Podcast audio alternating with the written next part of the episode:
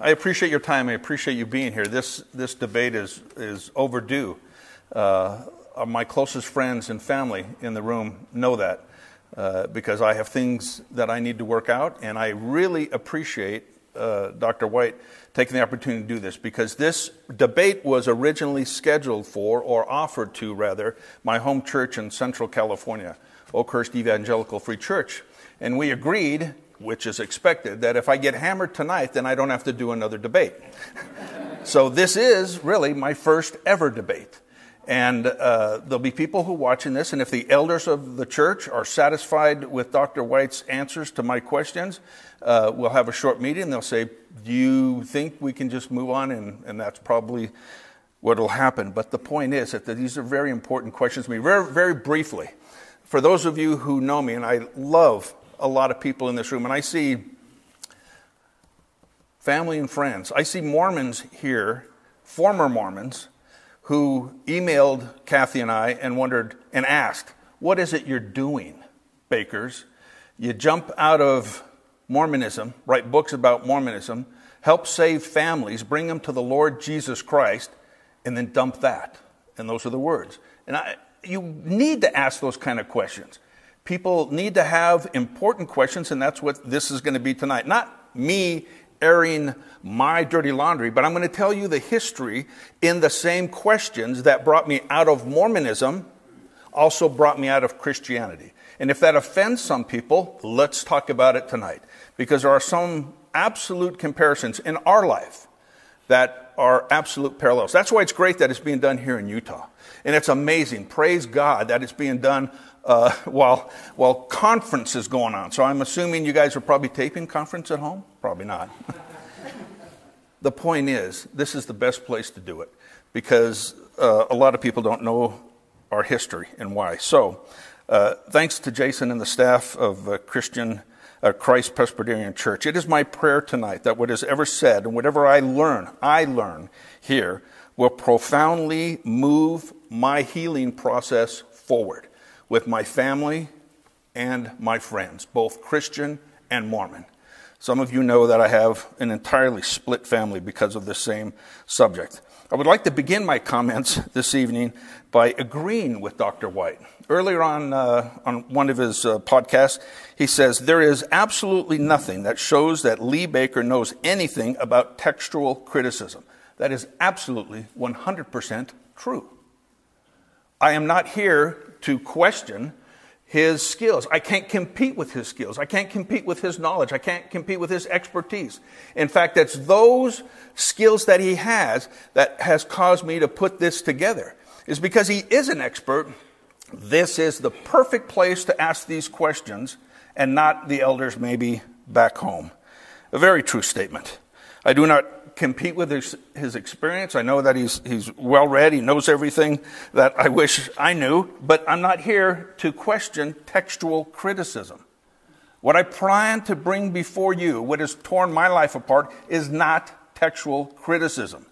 I believe it is intentional errors, intentional misleadings, complete inventions of Scripture that has been passed off into the, into the New Testament that I believed once huge sections. When I first got my red letter Bible and I looked up these scriptures, I was amazed, appalled. There's a lot of other words I'd like to slam in there, but I won't do it tonight.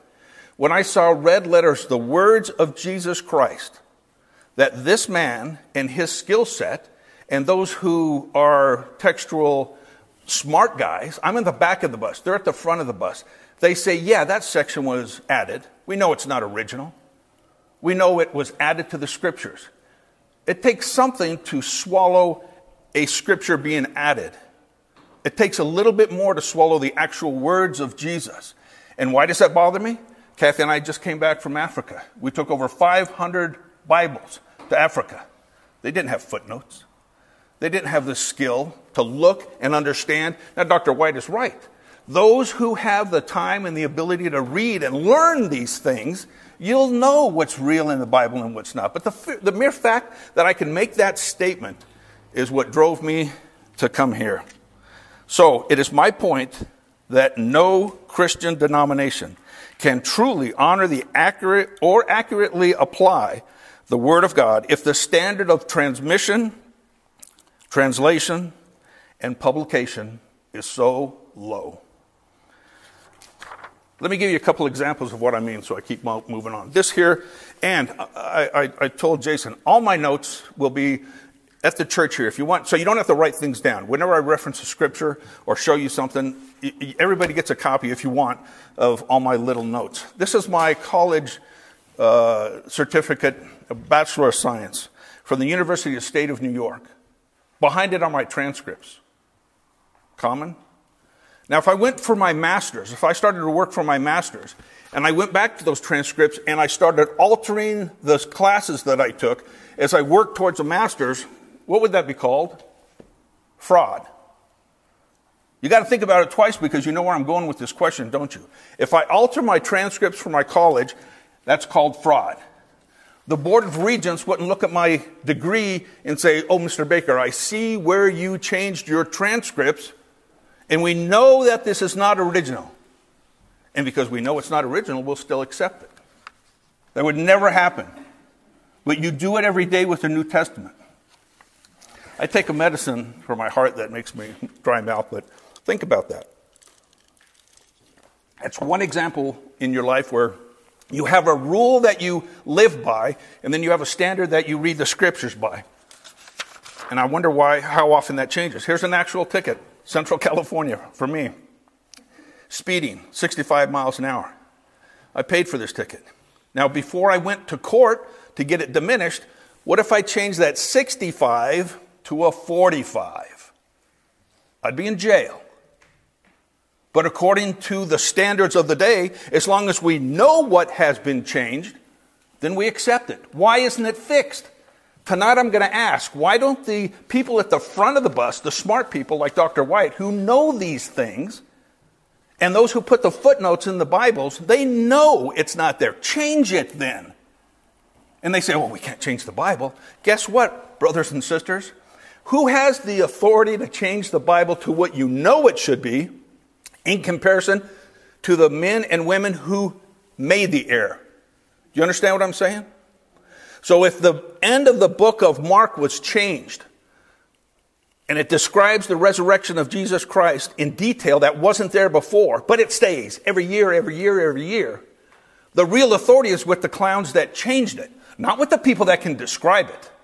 Does that make sense? Here's another real document. When I moved to California, I had to sell a weapon that was illegal in California. It was pretty much a small shotgun that you put in your, in your, in your pocket. It was made, it's a public defender, it was made by Taurus. What if when I sell this weapon, I change two digits on the serial number? You know immediately that's wrong. That's a federal offense. But when it comes to the New Testament, ain't that big of a deal. Something a little bit more close to home. This is my actual uh, uh, paperwork for the different classification of the access I had while working at NSA, the National Security Agency, 36 years. So in the back of this, it lists all the different programs that I was briefed into, right? If I change any of those and then go to work for another agency and they find out that I changed my access to clearances, that would be serious. I've had this conversation with the elders at church, and they say, That's serious. And I make that comparison to the New Testament and say, Oh, that's different. You bet it's different. You base your life on the words of Jesus Christ, and you accept things that have been changed. Here's something that I will offer Dr. White tonight. This is a valid contract signed by Lee and Kathy Baker, and it is officially notarized by my attorney at the back. When he signs this, I will be responsible for his travel expenses every month up to $1,000 for a year, starting the beginning of next year. $1,000 a month. But what it says in there is that when I reprint it on the 1st of January, there may be textual changes. There may be marginal notes. So we'll have to wait for that version next. Understand the point? I believe both in the, my Mormon life and in the Christian life Kathy and I were in the back of the bus. We looked to the people in the front of the bus, the smart people, like Dr. White. I give him credit for that. In fact, I'm amazed at what he knows. He's got the details, but maybe not the big picture.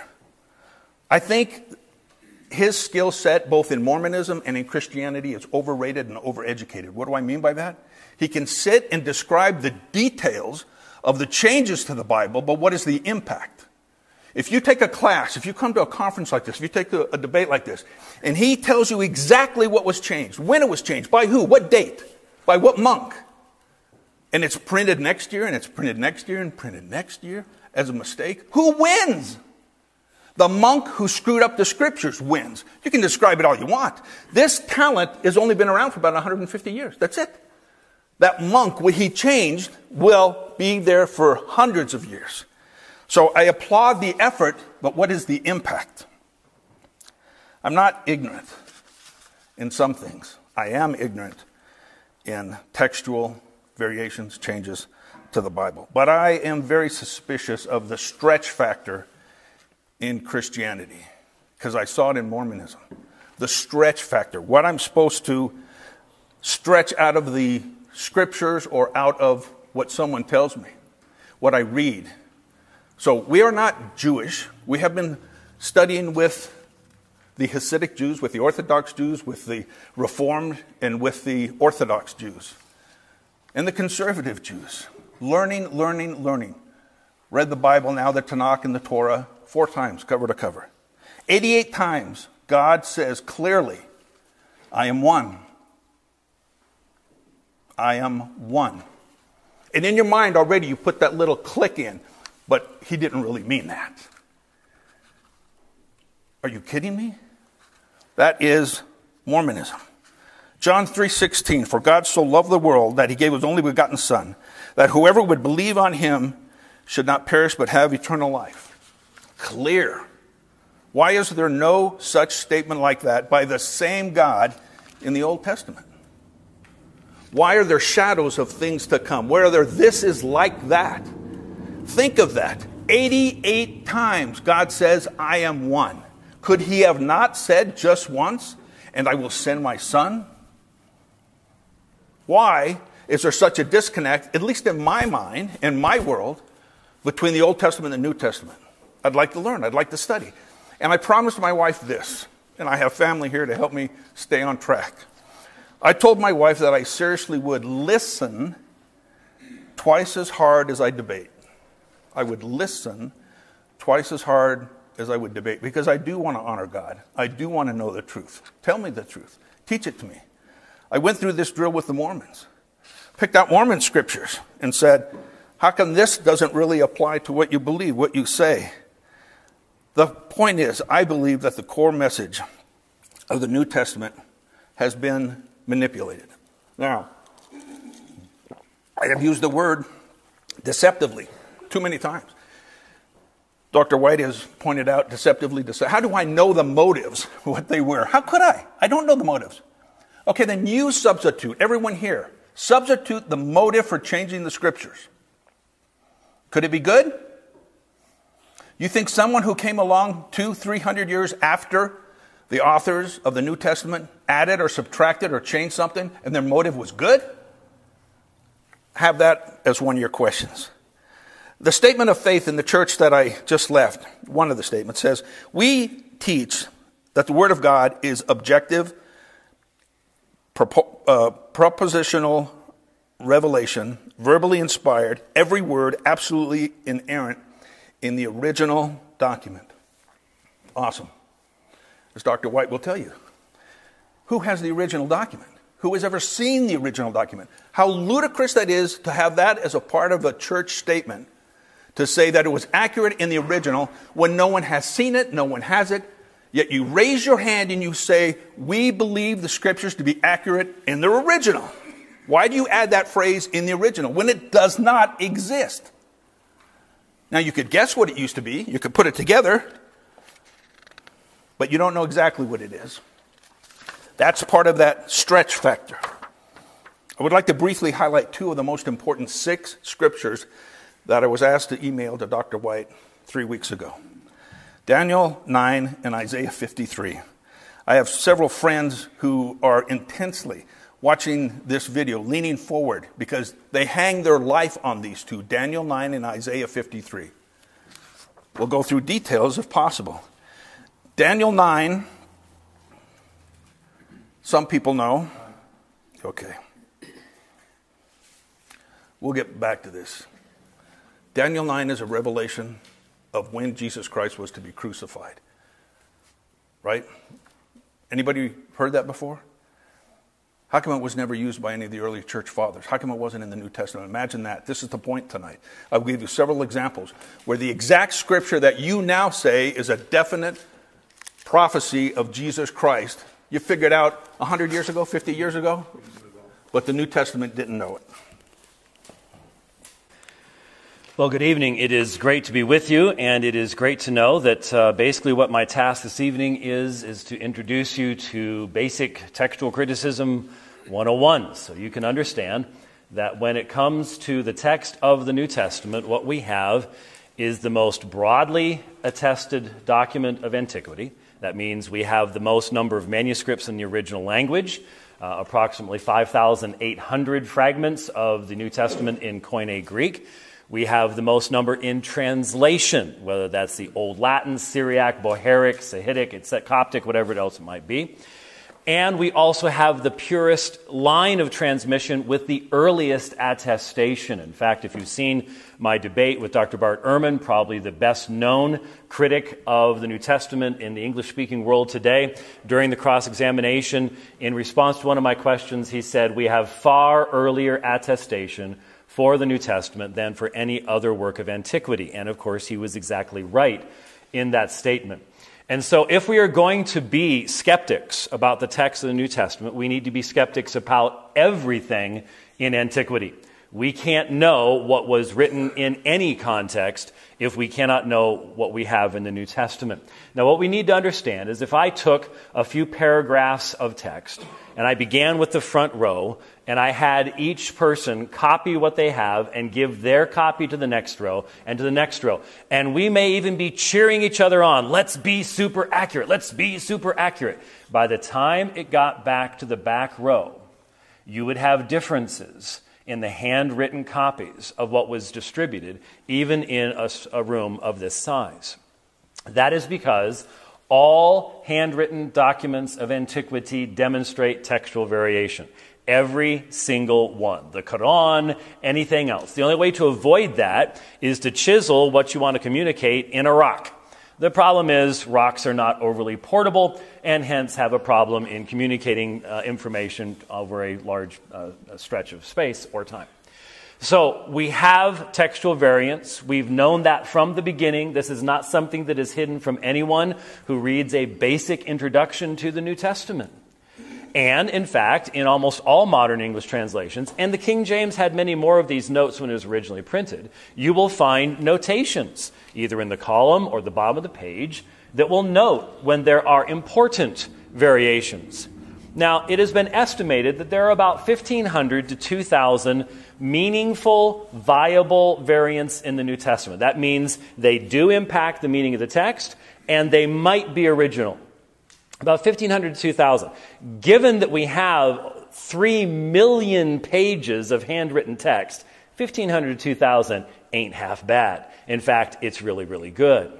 Now, the vast majority of variants, for example, at Romans 5 1, there is a, a, variant in the text between the uh, indicative and the subjunctive form of the, of the term echomen. All right? Um, there is one letter difference. They were pronounced very, very similar to one another. We do not have to assume any kind of nefarious purposes on the part of any copyist to explain almost any textual variant in the New Testament at all. People like to come up with things like that. If you want to write books, if you want to come up with conspiracy theories, you can do that type of thing. But the reality is that there, I'm not aware of any variants in the New Testament that could not have simply arisen from fully understood mechanisms that do not require us to believe that early church writers were trying to change things. Dr. Ehrman has been big in trying to promote the idea of theological variants, but uh, classical textual critical scholars have recognized, and even Dr. Ehrman recognizes, that the vast majority of scribes attempted to do their work as accurately as possible, and they did a tremendous job. I hold in my hand the Nestle-Aland 28th edition of the Greek New Testament. This is available for purchase. Well, not this particular one, but this is available for purchase uh, for anyone. This is available online. It's available on your phone. It's available in Bible programs. We hide absolutely nothing. The bottom notes are all textual notes with massive amounts of information provided to the manuscripts, where they're held, when we think they were written. Most of them do not have dates on them, so we put it into a century or something along those lines. We do not hide the information in regards to any of the textual variants that exist in the New Testament. What we do do is seek to consistently apply a standard so that we can arrive at the earliest possible text given the large amount of information we have. Now, please recognize something.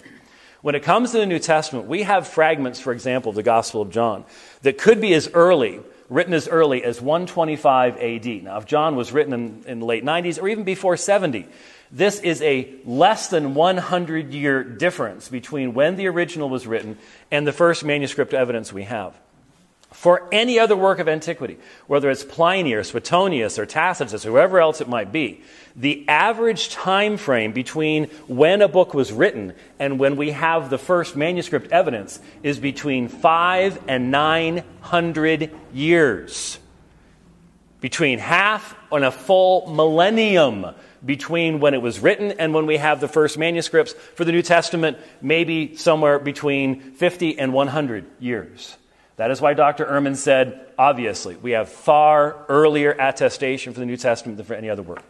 Now, let me, in light of our debate subject this evening, contrast this with the changes that were made in the text of the Book of Mormon.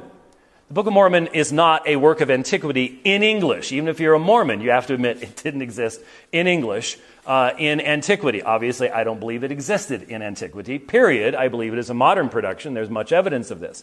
But the point is, the changes, even recently, when white and delightsome became pure and delightsome, that's not a textual variant. That is a text that is controlled by a particular central organization.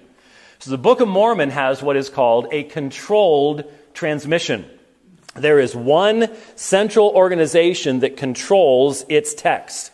The Quran is also a book that was initially controlled in its transmission ever since what's called the Uthmanic recension, uh, about uh, 25 years after the time of Muhammad.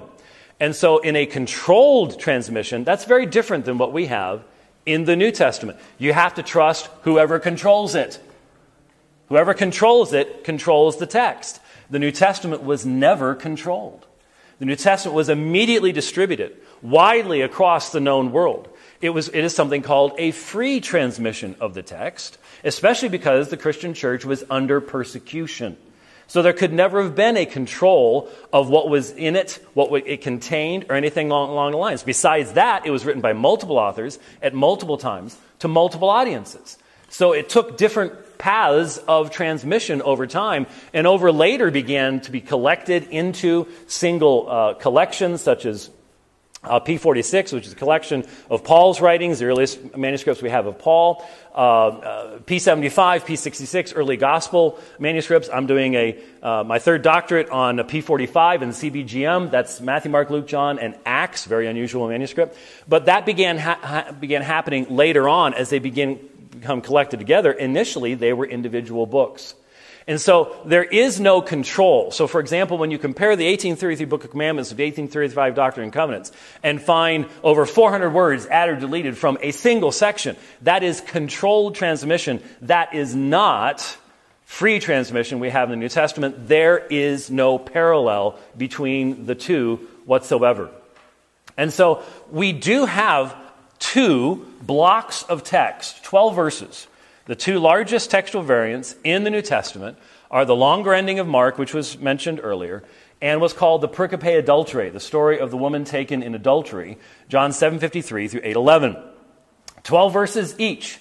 Now, any modern uh, translation is going to have brackets or notes in regards to both of these texts. There's much earlier evidence for the longer ending of Mark than there is for the story of the woman taken in adultery. That first appears in Codex Bezae Cantabrigiensis, uh, which is in the 5th century, and I call it the living Bible of the early church.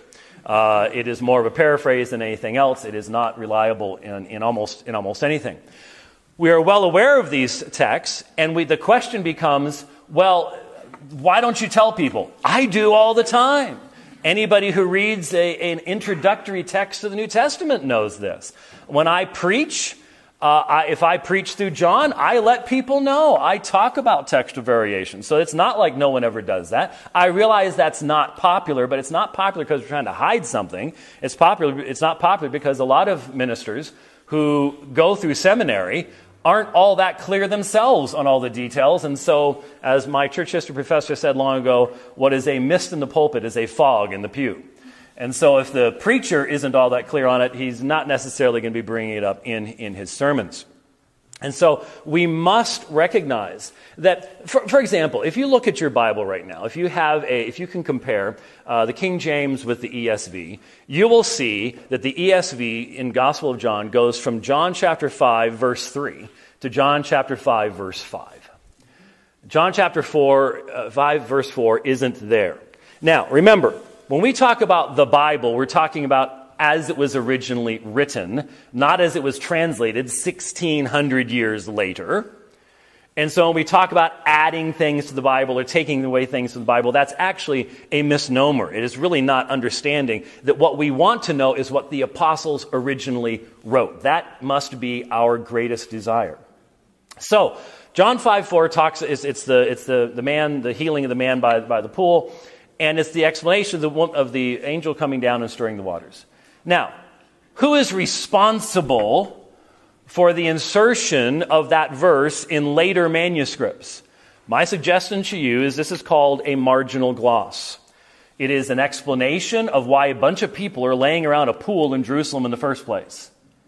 And it would be written in the margin of a manuscript. And so when that manuscript is then copied by someone else, if you couldn't go back and ask the guy who originally copied it, hey, why is this in the margin? The tendency of scribes was to be conservative, which is a good thing.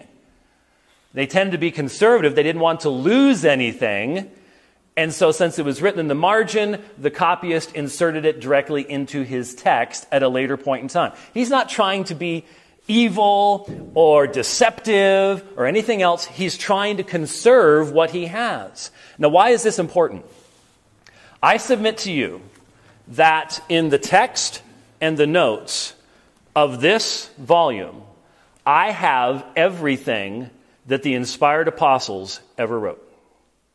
The original readings still exist, they have not been lost. What we have to do is work through the fact that, for example, it's very clear that later manuscripts, there is an expansion of the names. I call it the expansion of piety. So an earlier manuscript will have the Lord, and a later manuscript will have the Lord Jesus. Or if the earlier manuscript has the Lord Jesus, the later manuscript will have the Lord Jesus Christ. It's an expansion of the divine names out of respect and things like that, not deception or anything along those lines. If there's going to be an expansion, it's that kind of expansion. But the point is, all the original readings are there, and what we have, are blessed to have is the ability, in light of all of the manuscript evidence that we have, to be able to determine what those original readings are. And when we have particularly difficult variants, you let the reader know. You're straight up front and you let the reader know. Now, if you want to say, well, I don't like having any variants at all, well, that's what Bart Ehrman says. Bart Ehrman says if God inspired the scripture, he would have never allowed textual variants. What do you mean? So, if a poor scribe is copying a manuscript he wants to have for his family, and it's tired, and his eyesight isn't all that good, and he's working by candlelight, and he hasn't had a lot to eat that, that, that, that year in the 900s because of famines, and he's about to make a mistake, what's God going to do? Strike him dead or something before he makes the mistake? Of course not. If we only had one manuscript, this would be an issue. But we don't just have one manuscript of any text of Scripture. We have many manuscripts to compare with one another. And so when a scribe makes a mistake, he gets sleepy. Uh, in 1 John 3 1, there is the beautiful phrase, and such we are. We are the children of God. It was an error that was made due to something called homoteleuton. The ending of one word, klethomen, is the same as the ending of esmen. The guy's I went from klethomen to esmen, and he skipped over kai esmen, and so he, he, he accidentally deleted the statement, we are the children of God. Now, if we only had one manuscript of 1 John, that's a problem. We have hundreds of them and we can recognize the standard error that was made by a scribe. This is a great blessing.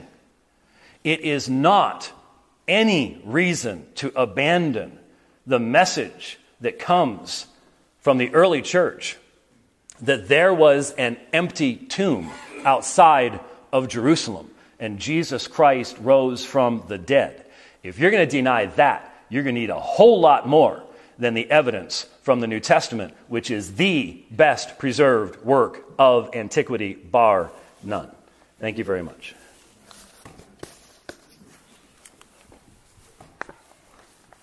Could not have said it better myself. Exactly my point of being here, the professor, the doctor, made my point. He knows well the changes. He knows exactly what is or isn't in. I don't think everybody here knew that before you came. I didn't know that. I wasn't a stupid Christian. I thought that the gospel of Jesus Christ was somehow God breathed. Ever hear that phrase? Is there a comma? But this and this and this was added. Dr. White ended on the ending of the book of Mark. Imagine this Imagine this. The book of Mark ends without a description of the resurrection of Jesus Christ, right? Mary comes to the tomb. The tomb is empty. The stone has been rolled away. She runs away scared, tells no one. Live with it, Christians. That's how it was originally written. So when Dr. White says we know what was originally written, then shame on all the pastors who don't teach it that way. Shame on the experts who don't explain that the words of Jesus Christ were added to that. Mary, don't touch me. How about the woman caught in adultery? In every single movie known to mankind of Christianity, I love that scene. Fake. Can I use that word? Fake. It's not in the original text. So he's absolutely right. The skill is there to know the difference between what was written and what is not. Do you understand the importance of that? You're sitting here in the year 2019 being explained what we know because of the number of transcripts we have, because of the number of manuscripts we have. It's clear now, it's clear now. Wasn't clear to my grandfather, wasn't clear to his father, wasn't clear to his grandfather. How many hundreds of thousands of Christians went on the Word of God as it was printed then, just a hundred years ago? Much less 1900 years ago. So when you giggle, when he makes a joke about how we pass a series of notes back and back and back, it may be funny, it may be cute, it may have a little ring to it. But think of all the others who have come before you who did not have that skill. That's why I stand here, is because I say shame on the pastors, shame on the Bible study teachers who know this, but don't teach it. And a lot of people do teach it. But what I'm asking is why does the authority of the person who screwed it up outweigh his authority? I would buy a Bible if he edited it and, and uh, uh, William Lane Craig, who I met and talked about Mormonism too, if he edited it, if N.T. Wright edited it, if C.S. Lewis gave it a shot, why is it that we are just satisfied with the ability to describe the problem, not fix the problem. Where else in your life do you accept that? Where else in your life? You obviously didn't like that answer. Why, where else in your life? If there's an error found in aviation, do they keep that and say, hey, we're going to teach this just among ourselves? How about the medical field? How about the financial field? How about what I did for 36 years? A counterterrorism instructor. I learned something about the bad guys, about the terrorists. We published it everywhere. You get it on your home computer in the State Department. We don't have little classes where I teach when I can. Big deal. 200 people, 300 people, 400 people see this. Do you understand the power of the printing of those mistakes over and over and over in the Bible? Yet we have a collection of people that say, but we know which one's wrong. I say shame on them. An hour and a half before I, I came here, I took a look at uh, Amazon Prime. Man, oh man. And the search was for books on textual criticism. Textual criticism, the New Testament, 288 books. Textual criticism throughout the Bible, 448. Te- the history of the Bible and textual criticism, 244. Total results for history of the Bible translations, 2,000. So that's a collection of over 3,000 books that describe what we're talking about tonight. You're absolutely right. If you got the time and the energy and the ability, you can find all the mistakes. But the kids that I left the Bible with in Africa, when they read the ending of Mark, there is no footnote because it costs more money for those Bibles. I'm telling you, the little extra effort that is being described, that it's out there if you can if you can find it. Sure, no problem. How about this? N.T. Wright, no slouch. N.T. Wright said, quote, the resurrection of Jesus Christ took everyone by surprise. The disciples were not expecting it. They knew perfectly well that if you were following someone who you thought was the Messiah and he got killed, that was it. He's not the guy. We know at least a dozen other messianic or prophetic movements within a hundred years of either side of Jesus Christ where they routinely ended with the death of the founder. So I'm supposed to believe that the Jews just missed the fact that the Messiah was supposed to die when N.T. Wright says, rightly so, that none of the apostles knew he was going to die.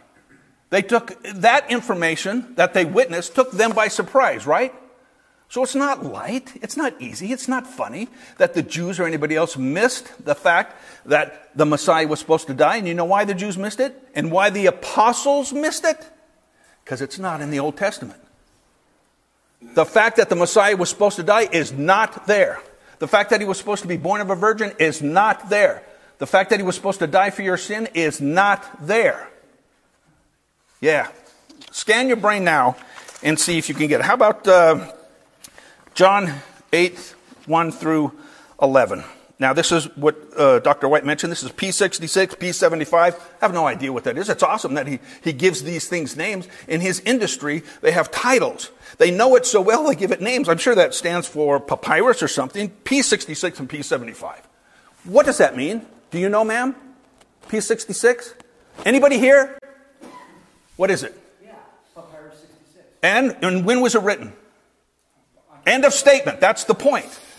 The point is, the point is, that was completely made up. This is the woman caught in adultery. Completely made up. Did you know that? And it even says it in the Bible.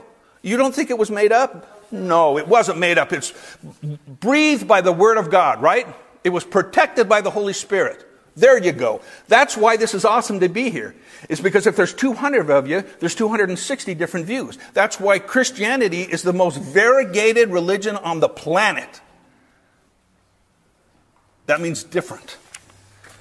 So, what point do we recognize that a percentage of Scripture is not original? Hosea chapter 11, verse 1. Matthew makes a comparison in chapter 2, verse 13 to 15. My son I call out of Egypt. You people know that? I'm not going to read the whole thing. In context, what does that mean?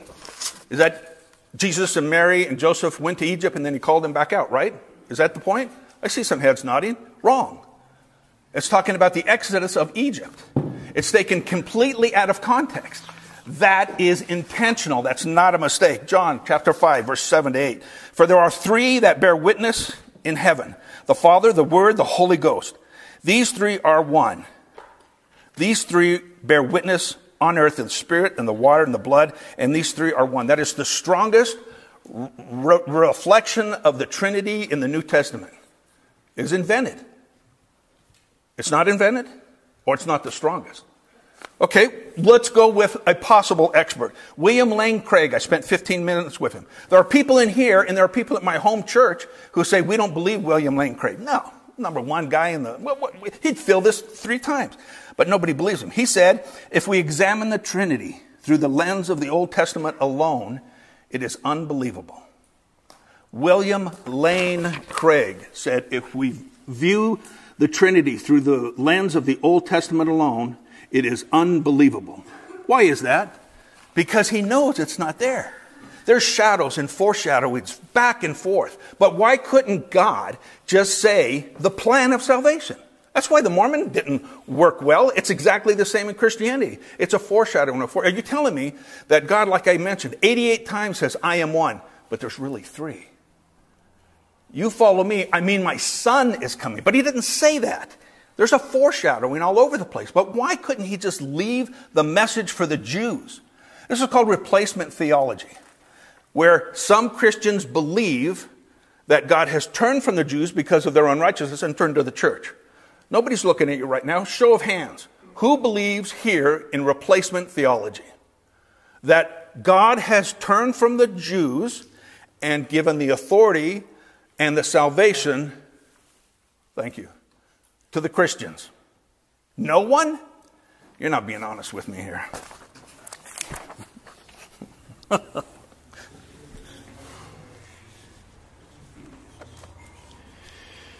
okay, here's some of the problems. Um, we were supposed to discuss six texts, and I would have time then to provide a meaningful response. None of them, except one, was brought up in the opening. And so I had to deal with that. The last period was supposed to be rebuttal of what I said. There was no rebuttal of anything that I said. It was actually just an agreement with it. So now we just had a second presentation, and I only have a small amount of time to try to respond to the second presentation. Uh, that's, that's, that's, not, that's not how this is supposed to work. But let me get to it as best that I, that I can. Uh, it was said in the opening, scriptures being added to the Bible. Again, what we want to know is what the apostles originally wrote a scribe who includes a marginal note is not trying to add to Scripture, and we can recognize when it happens because of the manuscript tradition, and we provide the notes. This has been known since the early church. If you know church history, you know this has been discussed by the early church from the beginning. No denomination can honor the Word of God if the standard of transmission and preservation is so low.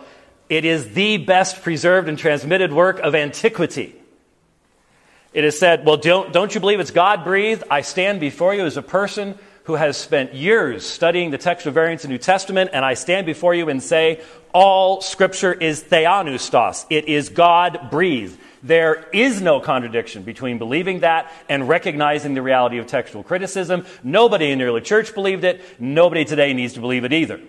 There is no contradiction between the two. The contradiction exists only in the mind that does not understand what the Bible was, has embraced an improper idea of what they think the Bible should be, and will not then adapt their ideas to the reality of what history shows us Scripture actually was. In talking about the longer ending of Mark, we had the phrase, the clowns that changed it.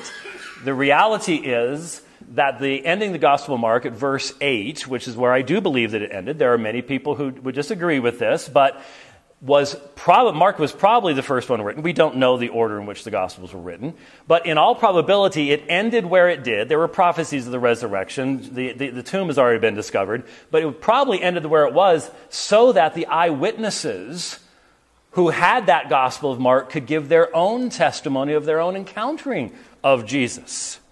Mark Uh, Matthew and Luke and John provide much further detail. But Mark is the shortest. He has a specific purpose he's trying to get to. The point again is I want to know what Mark wrote and not the fact that there are multiple endings in the manuscripts to the Gospel of Mark because people were concerned. It's, it's, it's, it ends too suddenly. So let's have some of this over here, some of that over there, and they put that together.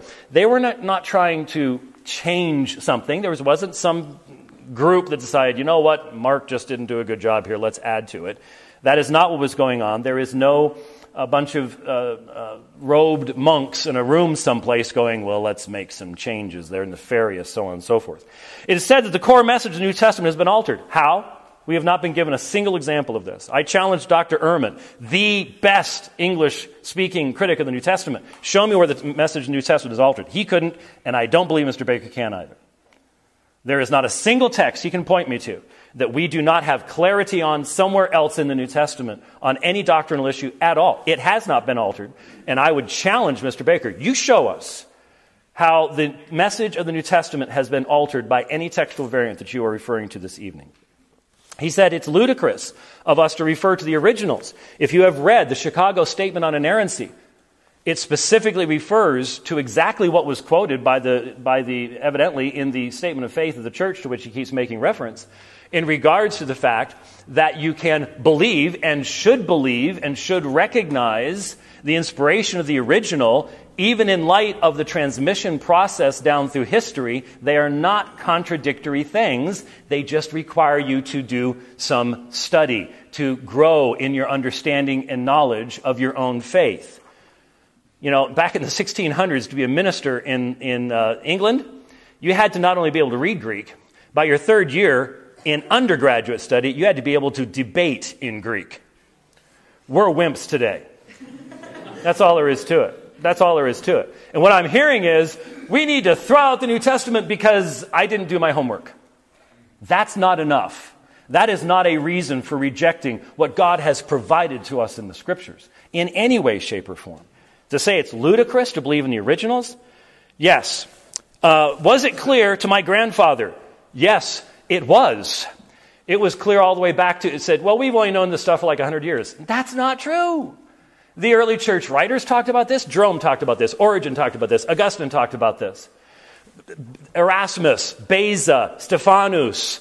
It's, it's all there if you have something more than just Google that you're looking up. It's all there if you know history. This is something that's been known to every generation. It's not just something new we came up with. Now, our generation has earlier manuscripts than any other generation has ever had because starting in the 1930s, we started finding the papyri because the, the Brits had stolen everything from Egypt. when they were in charge there, they stole all their stuff and someone started working through all of it and whoa, look at this. We've got fragments. We've got P666, P75. Uh, by the way, P66 from the year 200, by the way, if you want to know. Uh, and and we we find all these things, and so our knowledge has increased at the very same time that we have the greatest skeptical attacks upon the New Testament. Isn't it neat? God provides us with all this information that refutes those allegations. Uh, we were told, shame on the people who don't teach this. No, shame on the people that do not do their homework to find out about it and then turn on the faith as a result of that. I have taught this for decades. You can go on YouTube and find me teaching this stuff for decades, and I am not the only one. People like Dan Wallace has given his life to this. He's the head, of, head for the Center of the Study of New Testament Manuscripts. He is going around the world digitizing all the ancient manuscripts he can possibly find so that they're available to everybody. Don't tell me shame on them. Shame on the person that doesn't do the necessary homework to come to sound conclusions. That's what I say. Um, N.T. Wright on the resurrection. Did you read the rest of the book? Because if you read it, even N.T. Wright, who I have debated on the subject of justification, he is a brilliant man, but if you read his work on resurrection, he comes to the conclusion of what? Jesus Christ rose from the dead. That was his conclusion. So read the whole book.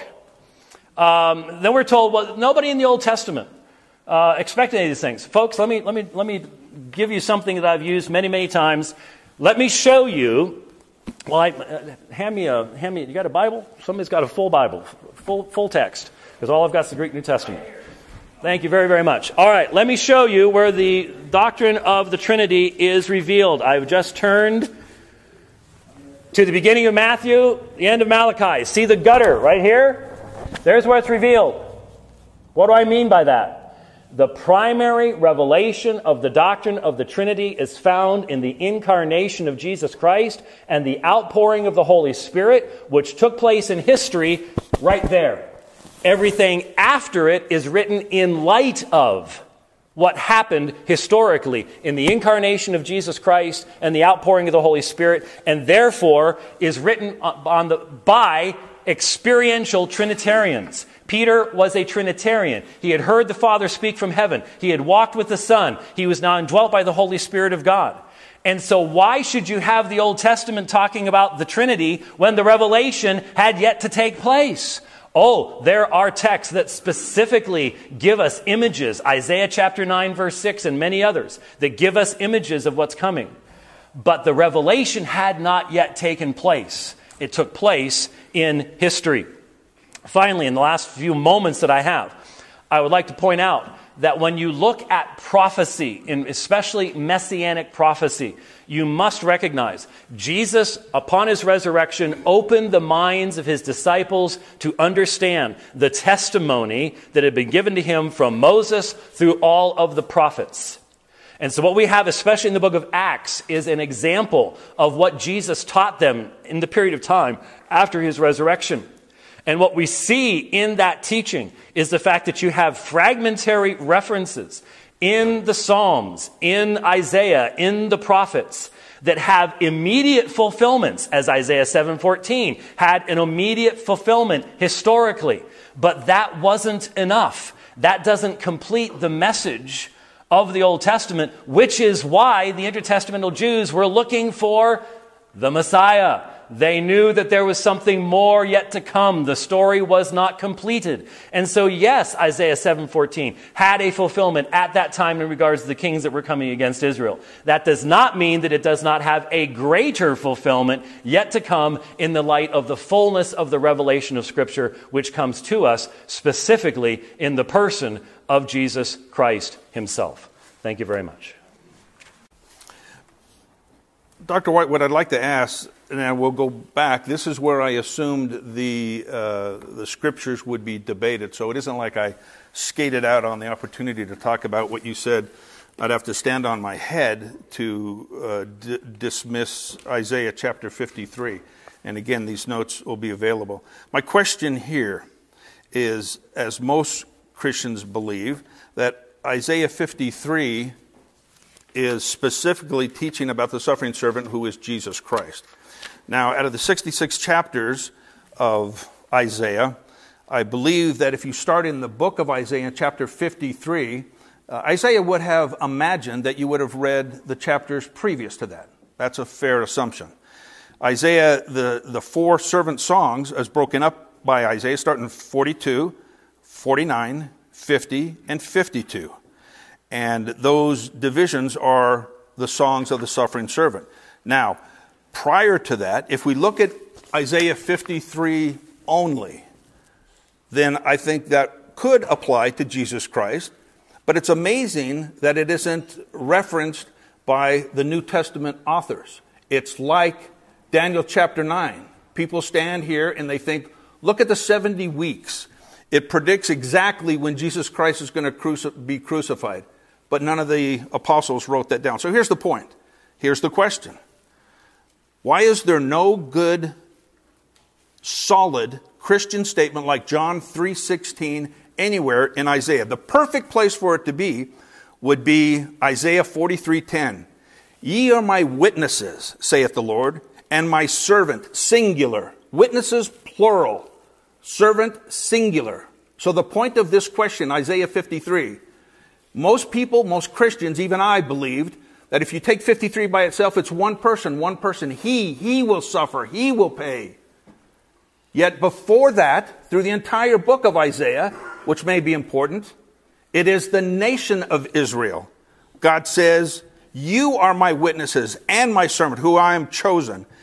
And I want you to believe me and understand that I am He. And here's another one of those 88 statements. We're up to two and a half minutes so far. Before me, there was no God formed, neither shall there be after me. So, multiple witnesses, one person, and he states again that there is only one God. In Isaiah 41, 8 to 9, it says, You are Israel, my servant. Later, 44, You are my servant Israel. Plurals. This, okay.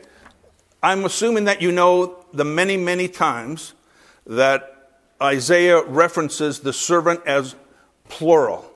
Could you explain to me why in 40, I mean, in 53, we switch from the plural to the singular? Okay. Um, took over three minutes, uh, so I, I, hopefully will Could have we enough give him time. another three minutes? Uh, let's, let's, just uh, let's just try better to, to get to, to get through to the questions. Um, yes, I have read the rest of Isaiah, and yes, Isaiah would expect others to do that, and in so doing, they would not only discover uh, repeated references beginning in Isaiah chapter 6 all the way through Isaiah chapter 11 that find their fulfillment in Jesus and that, ev- that New Testament writers apply uh, to Jesus. For example, Peter applies a text from Isaiah 11 uh, and identifies Jesus as Jehovah God in human flesh. You have Isaiah 7, you have Isaiah 9 6, the Aviad, the Father of eternity, the, uh, the El Gibbor, the mighty God. So, yes, there are all sorts of these references found in Isaiah. But the reason Isaiah 53 has to be taken the way that it's taken, and I won't even go outside of Isaiah to Psalm 22, Psalm 2, and all the rest of the passages that specifically have messianic fulfillment. But in Isaiah chapter 53 itself, you have a specific fulfillment that in regards to, for example, they made his grave with the wicked and with the rich man in his death, although he had done no violence and there was no deceit in his mouth. How is this fulfilled in the people of Israel? There is no fulfillment in the people of Israel at this point.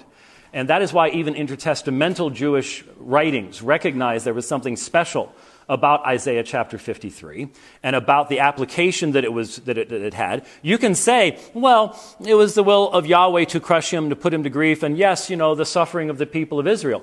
But when he makes an offering, his soul an offering for guilt, he shall see his offspring, he shall prolong his days, and the will of Yahweh will prosper in his hands.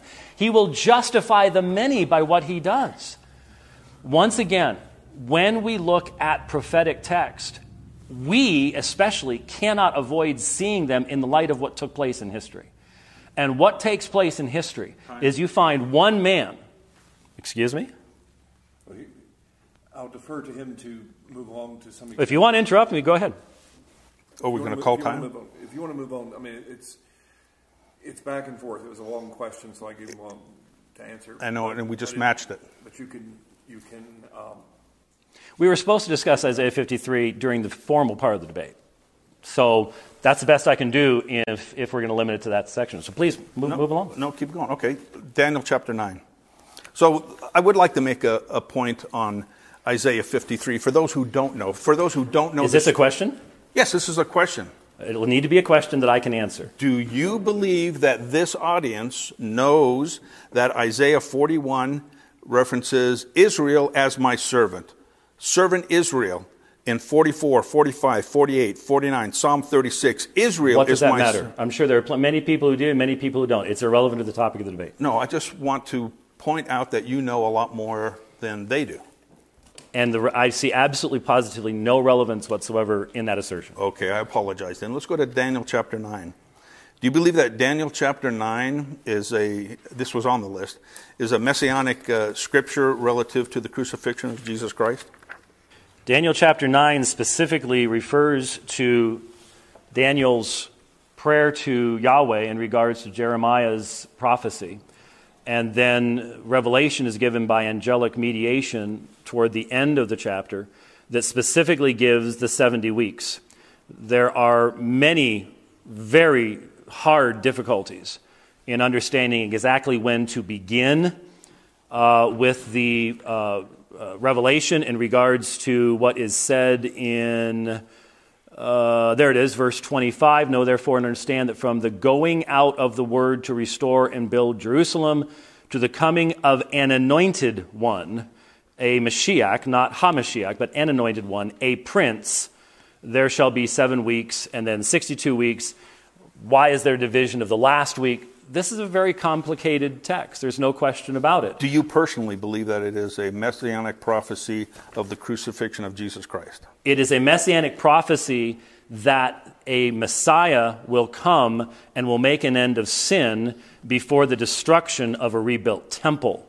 As to the specific dating, I don't I couldn't prove that. Do you believe that that was fulfilled by Jesus Christ? Yes. Could you tell me why his apostles or none of the early church fathers wrote that in the New Testament? Well, when you say the early church fathers, um, I would I would question exactly what sources you're utilizing for that. but- Justin and Irenaeus said it was the Antichrist. Jerome criticized Okay. Clement of Alexandria and Tertullian for the miscalculations they did of the seven years and said it could not have been Jesus Christ. Eusebius? and you've okay, and you've you've read these sources, or the, yes, you're getting sir. this from secondary sources. Yes, sir.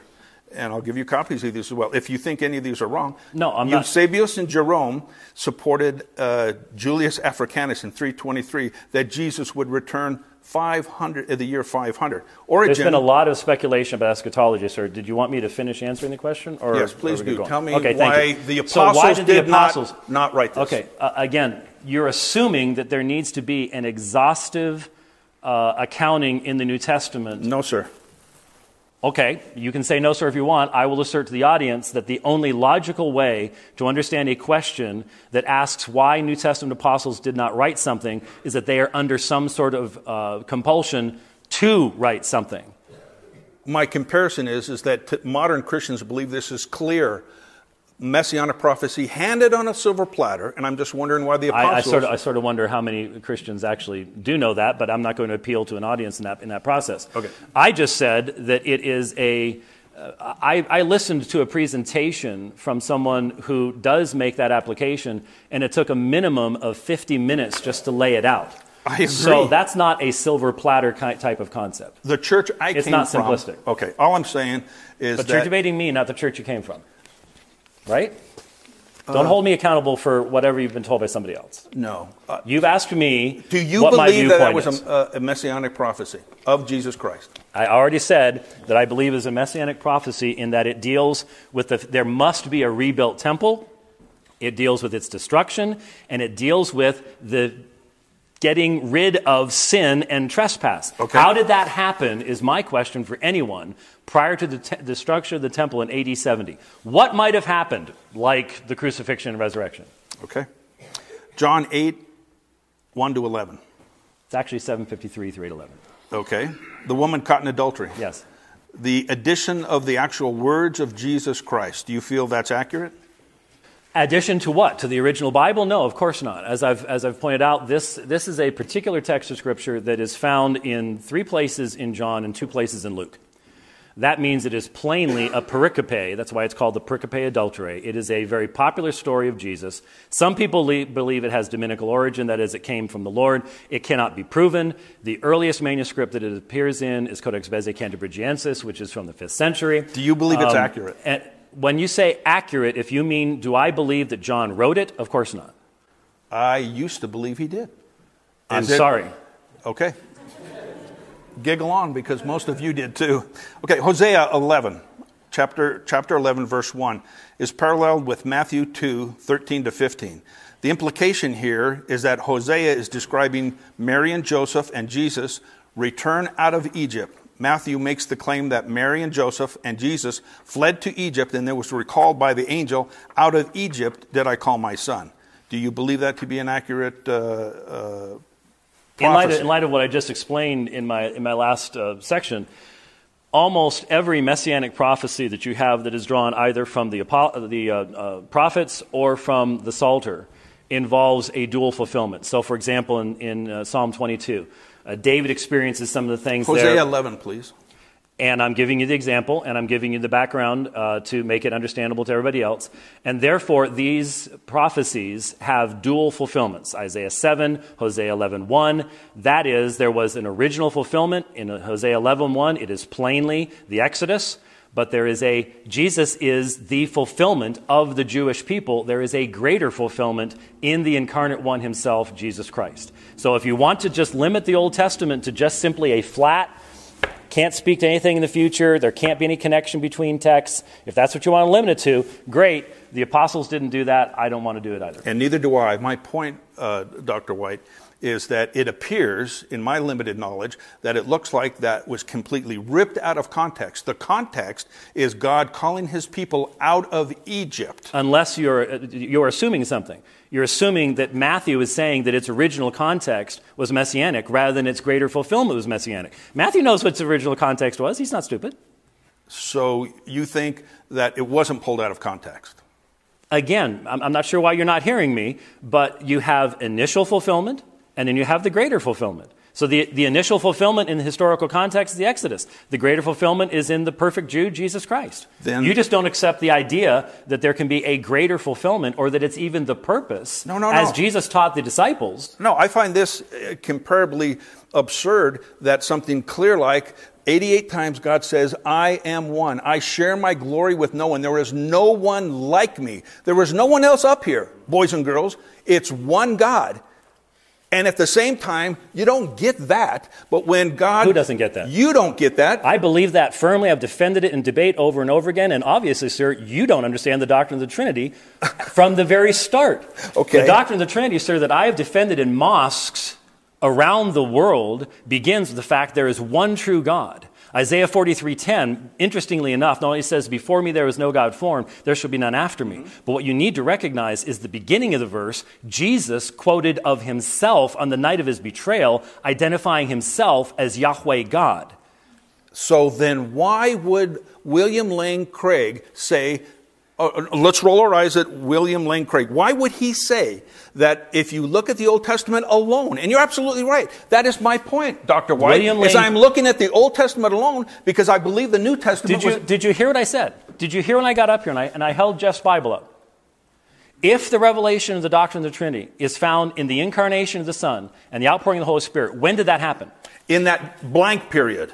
So it happens after the last words of the Tanakh are written. Are yes? you hearing me? That's the point. God himself did not describe that. He didn't set the table for the Jews to say there are three of us up here. And then we There laugh are- at th- th- and then we laugh at the Jews and say they missed it. Three of us up here.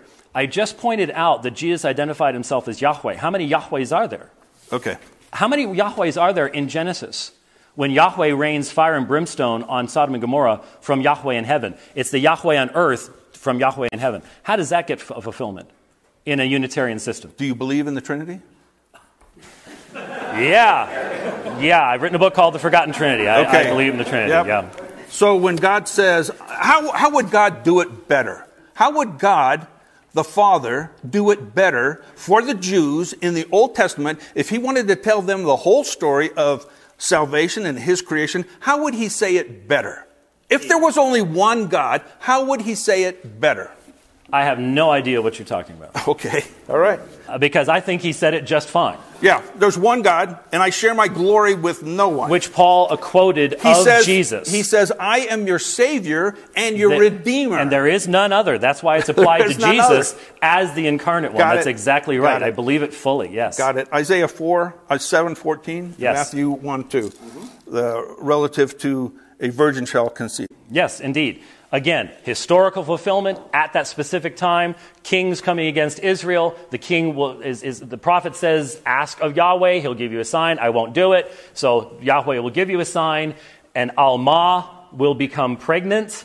And before that child knows to do right and wrong, to eat curds, so on and so forth, these kings will no longer be a bother for you. Has a historical fulfillment in history, and it has a much greater fulfillment when you recognize that the Greek translation of Alma in the Greek Septuagint is Parthenos, which is a very specific term that refers to virgin.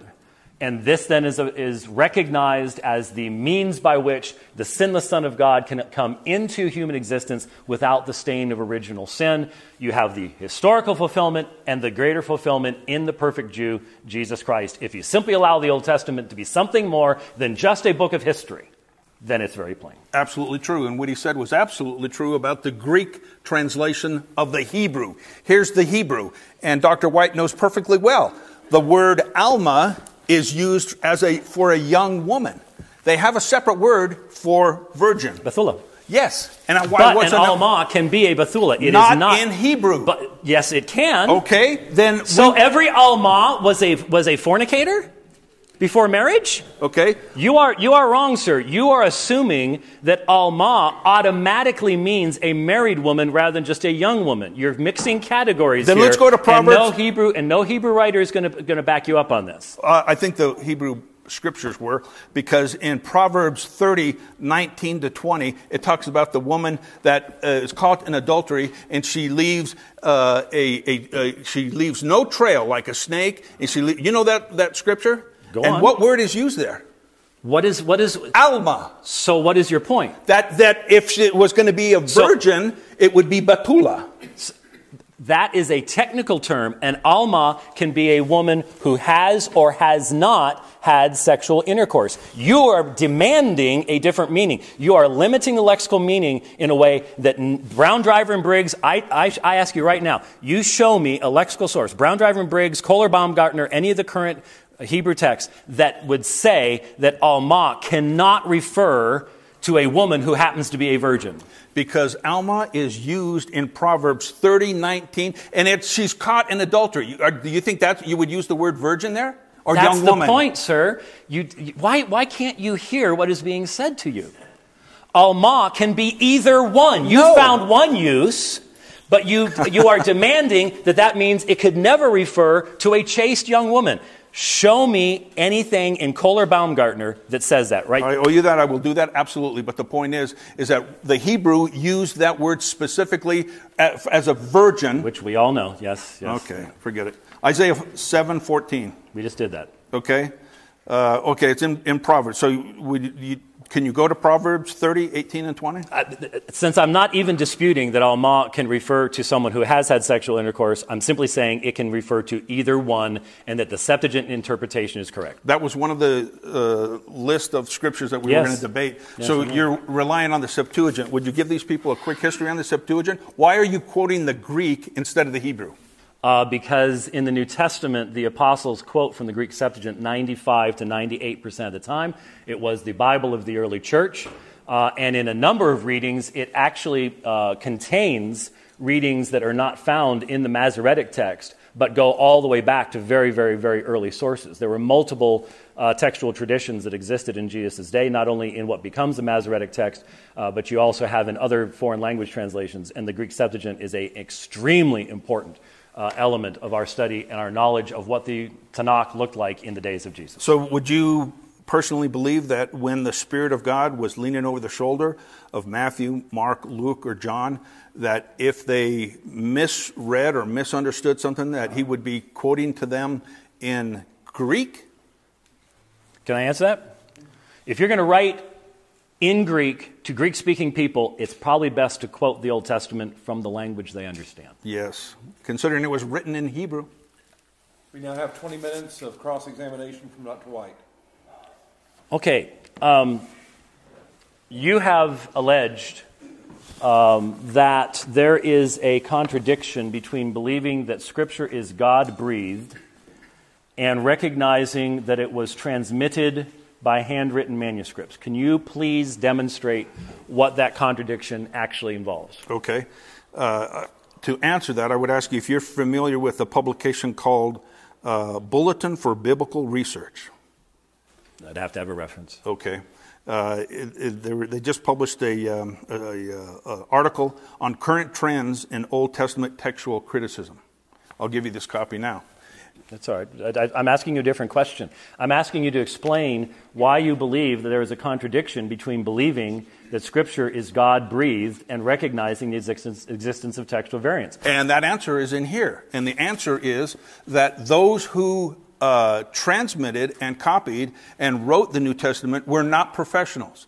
There is no comparison between the accuracy of the Old Testament and the New Testament, none whatsoever.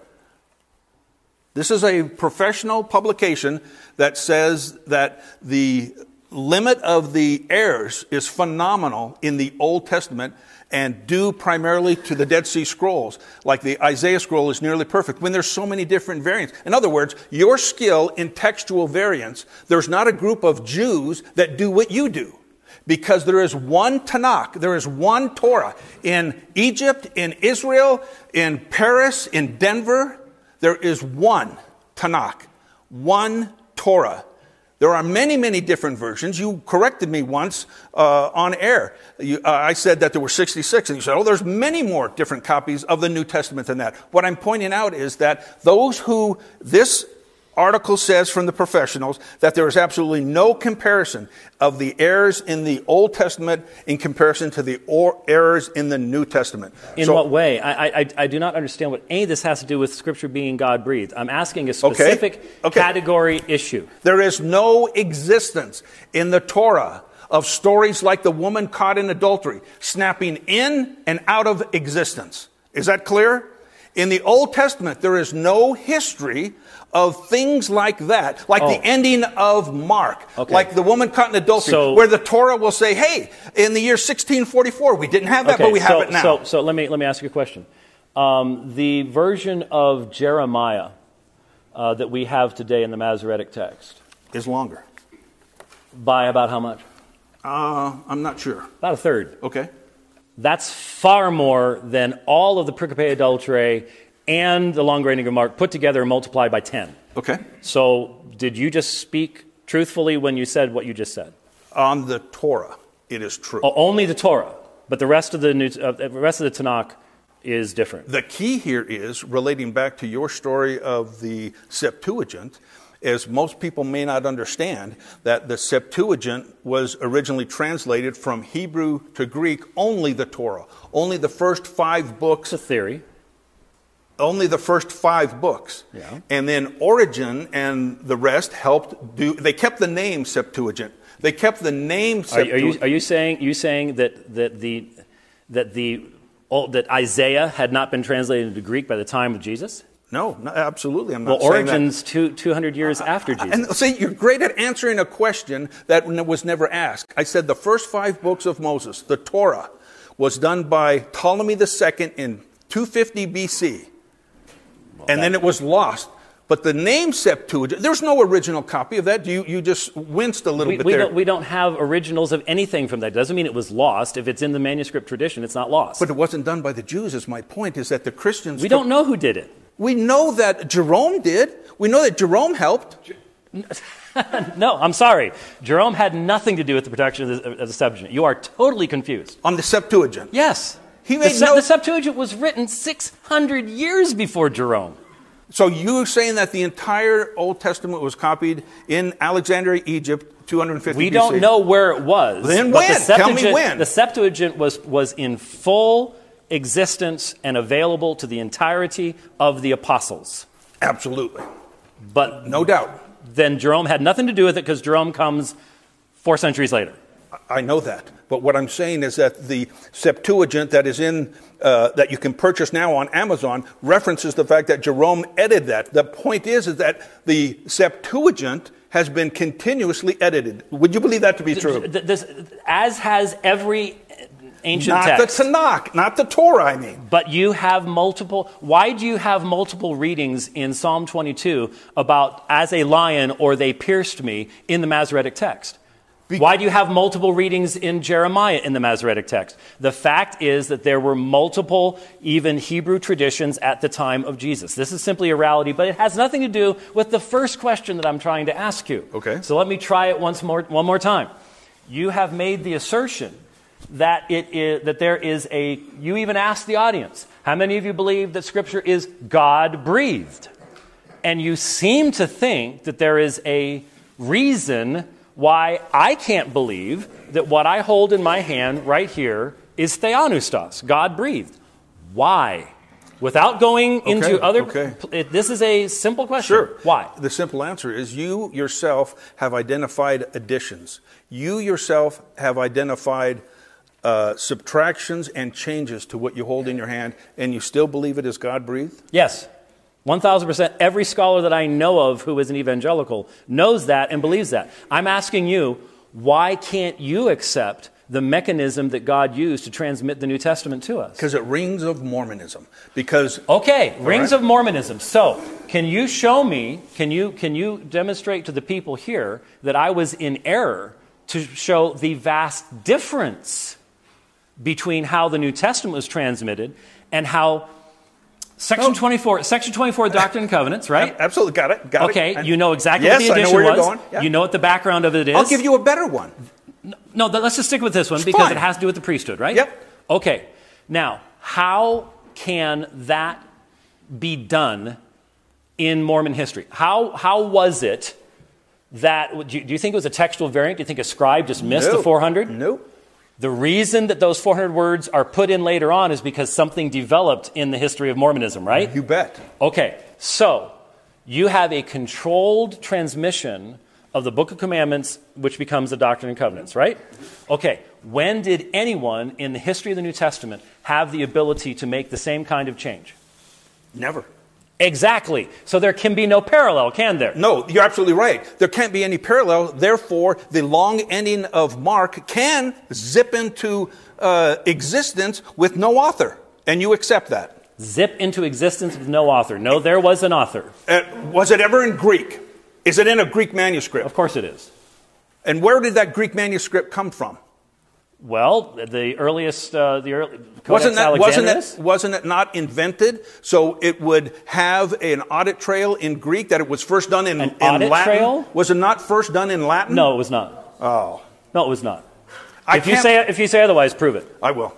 So, okay, you're, you're saying that the No, ending, now, the, end, the ending of John, I mean, the ending of Mark, did not exist in the original text. No, I do not believe that when Mark wrote his gospel that he included verses 9 through 20. No, I do not believe that. And when or who added it, you have no problem with it. I do not know who did so. We don't know anything about No, I'm asking if you have, if you don't know, that's my point. Why doesn't that bother you? This is actually time for him Okay. to be asking you questions. Well, but that's that's true. But the, the going back and forth is just fine. Um, but we're, but we're still but but still, it, I keep going back to the key issue here.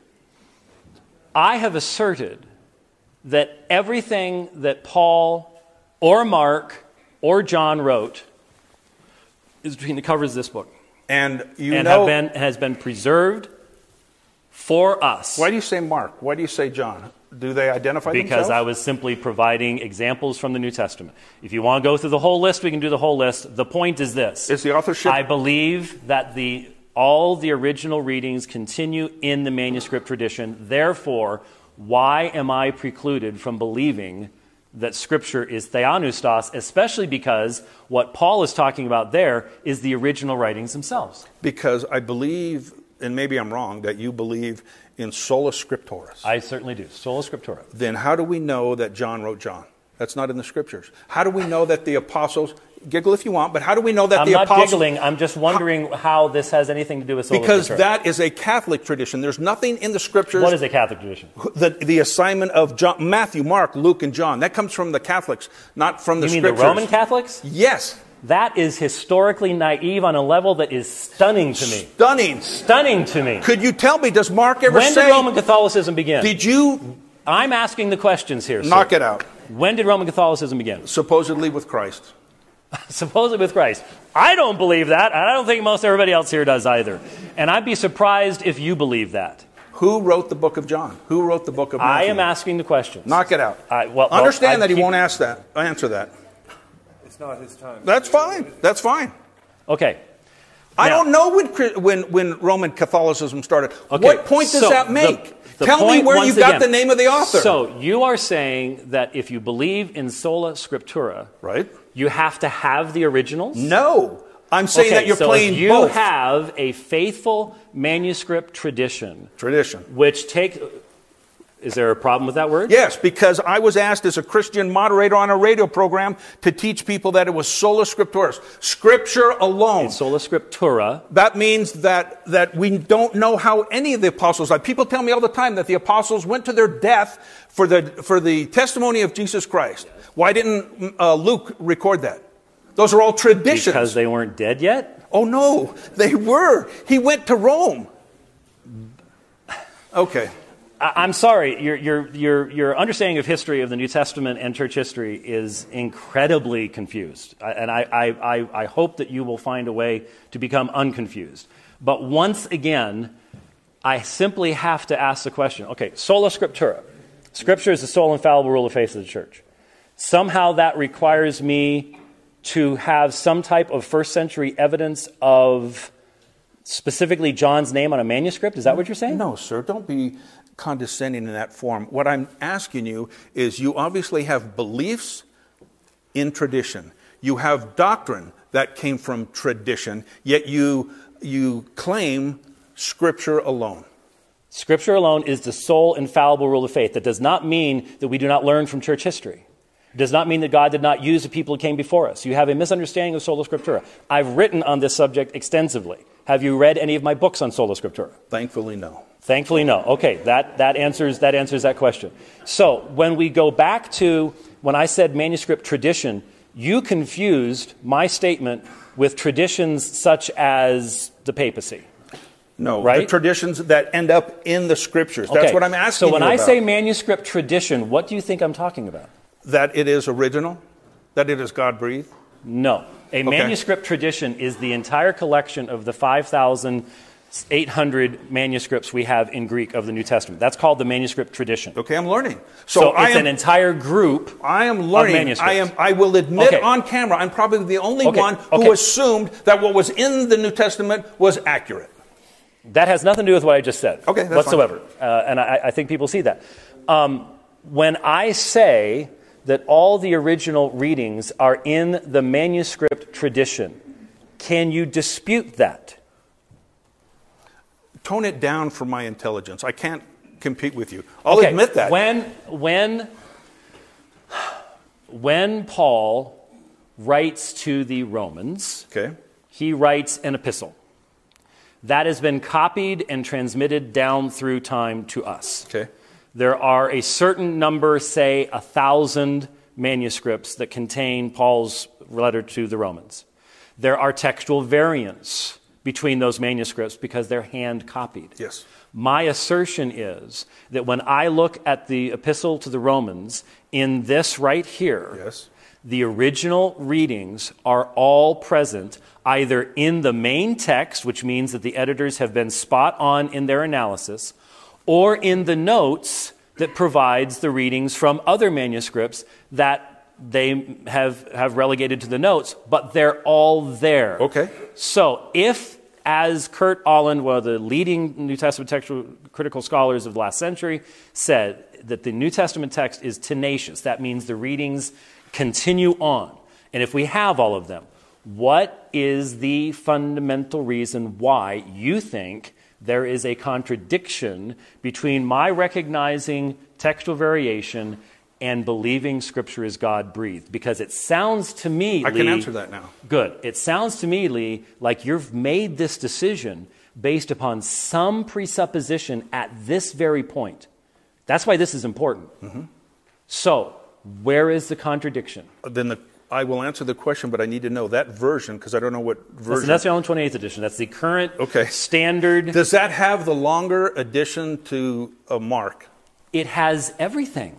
Then I disagree that that is No, no, God no, breathed. let me explain. Let me explain. Let me explain. What this, If you have in what this there- contains Yes. are this is not an exhaustive because if it was exhaustive it would be multiple volumes Right. if you want an exhaustive edition you can go to the ecm you can go to some other some other text but the point is it has to give you all the textual data in the notes so Do you, can make decisions for textual yourself variant? Is is the longer ending of, of Mark a textual variant? of course it is because there's also a medium ending and a sort of in between ending And you're okay with that? what do you mean okay with that it's a historical reality I, I thought it was the Word of God.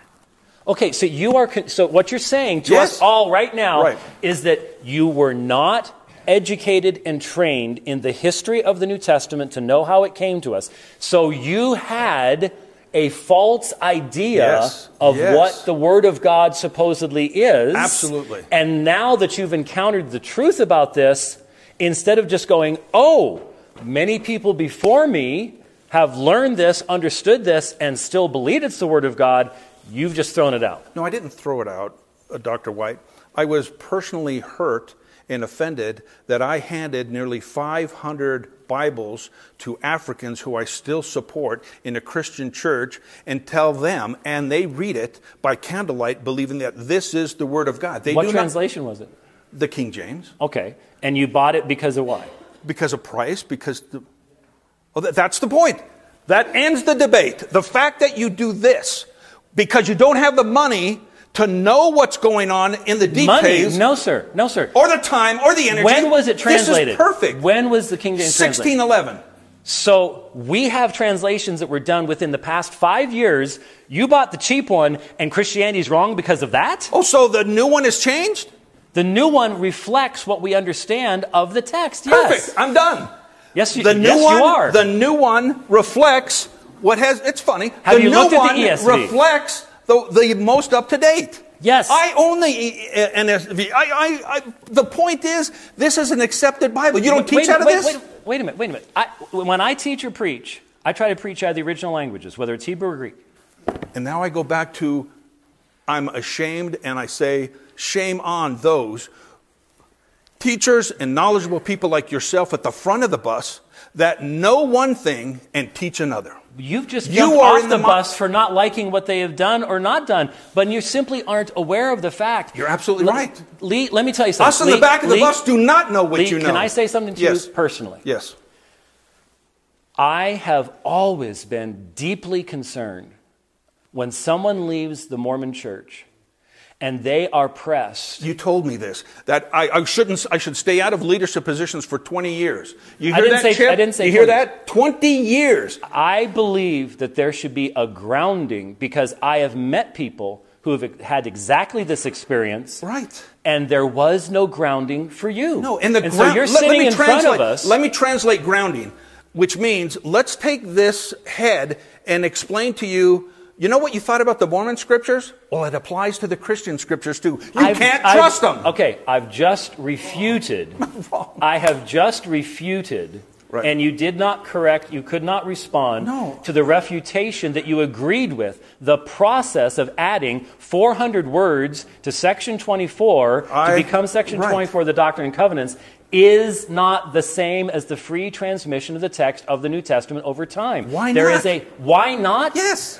Can you not see the difference between an organization that controls the text and therefore determines what's going to go out? So the Word of God is free- looser. the f- the Word of God is looser in the Old, in the New Testament because you say it happened slowly over a, a longer period of time, and we don't know the organization. But you're going to give them a pass for that? the, f- the free transmission of the text in the New Testament is how we can know that we still possess all the original readings. The early church was under persecution from the time of Nero Right. to the peace of the church in AD 313. Right. Rome was destroying scriptures. But And you've admitted that you don't have the original. We've never claimed otherwise. And so you, you say that that is God breathed, and you don't Yes. know how it got there. I, I'm describing to you the process that it got there. God Okay. preserved it through the manuscript tradition, which you reject as being a possible way of it coming to That us. is absolutely true. There you go. I'll try to be on time, but first let me honestly and deeply apologize for getting too emotionally involved in this subject. I've lost my family twice once out of Mormonism, and once friends and family out of Christianity. So the fact that I am concerned about how the scriptures came together and what the difference is between an addition out of thin air and a textual variant applies. The point is, the Christian Bible you study, from my view, is mostly correct. The Christian Bible you study is mostly original. The Christian Bible you study is mostly an accurate perspective of those men and women who consider Jesus Christ the Jewish Messiah. This evening has not been, in my opinion, a debate between two men. This has been a debate between the Old Testament and the Hebrew, in the Hebrew, and the New Testament in Greek. The God of Abraham wants you to know the difference between the two. Be careful of the stretch factor. Why, oh, why, did God not make it obvious and clear in the Old Testament? I have a lot of Jewish friends who don't see it there. And they don't see it not because they're stupid. The Jews know their scriptures. They believe it when God says 88 times, I am only one. They believe it to be idolatry, to push God the Father in the back and bring Jesus Christ to the front. I respect that. God clearly states many times that if the wicked turn to him, he will give them life. And that sacrifice from the wicked is abominable to God. He doesn't offer or want sacrifice from the wicked. It is completely against the teachings of the Hebrew scriptures that any innocent person should die for someone else's sin. Many times he says that. There is nothing in the Hebrew scriptures that says the Messiah is to be the Son of God. There is nothing in the Hebrew scriptures that say the Messiah will die for your sins. Nothing that says that. There are 325 clear scriptures of the messianic age, only about a half a dozen of who the Messiah is. Jesus Christ cannot be the Messiah in Ezekiel. Ezekiel has the prince, the Messiah, starting the temple up after it's rebuilt and offering sacrifice for his sin. Do you believe that Jesus Christ is going to come back and offer sacrifice for his sin? God clearly states many times that His word, His command, will last forever. The longest chapter in the Bible, brothers and sisters, is Psalm 119. What is it about? The scriptures, the law. The law that later in Hebrews, the author of Hebrews will tell you is a burden. It's a stretch for me to think that God says His word, word His commandments will last forever. And then in Hebrews, what is old is supposed to be gone away, to stretch. The Jews have a story that I think is kind of accurate, kind of funny in some ways, since I did both. The Jews believe that Mormonism exists so you Christians, us, will know how the Jews feel. Because the Mormons screw around with the Christian scriptures, and the Christians screw around with the Old Testament scriptures. It's absolutely the same. They tell a story of a, of a rabbi that's walking in the woods and he comes up on a tree and there's, a, there's an arrow in a target and that arrow is dead center in the target. Absolutely amazing. Walks a little bit further. There's another tree. This time the tree has four arrows, four targets, and the arrow is perfectly in the center. Walks a little bit further, more trees. Trees all over the forest that has an arrow directly in the center of the target. Finally, he comes on to a guy walking down. He's got a bow and arrow in him, and the, the rabbi says, are you the one who shot all the arrows? Yes, I was. That is perfect. That's amazing. How did you get each and every one exactly in the middle? And the guy says, Oh, it's not a problem. I shoot the arrow first, and then I draw a target around it. That's what happens in Christianity. What Jesus Christ did, and I believe he lived, I believe, like the other false messiahs before him, the people could not recognize, they couldn't deal with the fact, just like the apostles could not deal with the fact he's dead. Well, then that means it must change. We've got to change the story. Shoot the arrow, then draw the target around it. Go look for the scriptures in the Old Testament. That's why it's only a shadow. The fact is that the Jews have been fooled many times. Judah Maccabee, the hammer, 165 BC. They thought he was the Messiah. Simon Bar Kokhba, 135. They thought he was the Messiah. They even ordained people who they thought was the Messiah, and they died. Why did he die? Tonight is my 171st moderated public debate. And so over the years, I have observed that when you can't sustain your primary argument in your closing statement, you make all new arguments, which is what you just heard. There's no Jesus false Messiah and all the rest of this stuff earlier on. You do it when the other guy can't possibly respond and stay within the rules of the debate. I've seen it before, been there, done that, got the t shirt. I would love to see a debate, especially with a friend of mine named Michael Brown, on everything that was just said in that last five minutes. It would get shredded. But I'm going to stick to the subject of debate because as you listen to the cross examination, that's not what we were just talking about. So why make it a closing statement? I don't understand that. I'm going to stick to the subject of debate, and that is to point you to what Jesus himself said in John 13, 19. Take a look at it with me